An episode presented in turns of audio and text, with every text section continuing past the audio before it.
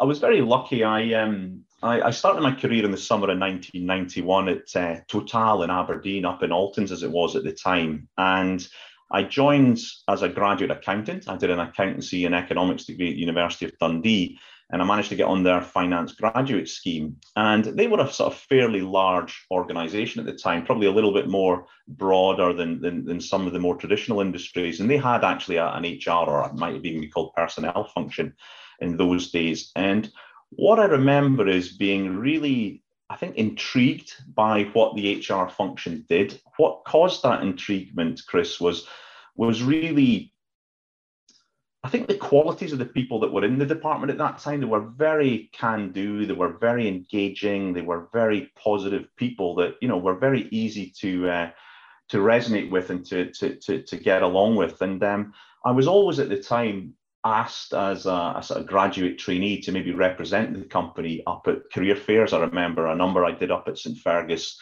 um, terminal up in up in up in the northeast coast there for Total, and that was something I always enjoyed. I think I just I keep using the word enjoy, but I think I, uh, the, the, interaction with young students, with prospective students, be it in, in any aspect, it was the operational roles, the engineering roles, some of the functional roles. I just remember really liking doing that on behalf of the company. But I think the overall awareness came around from the quality of people they had in the HR team at that time.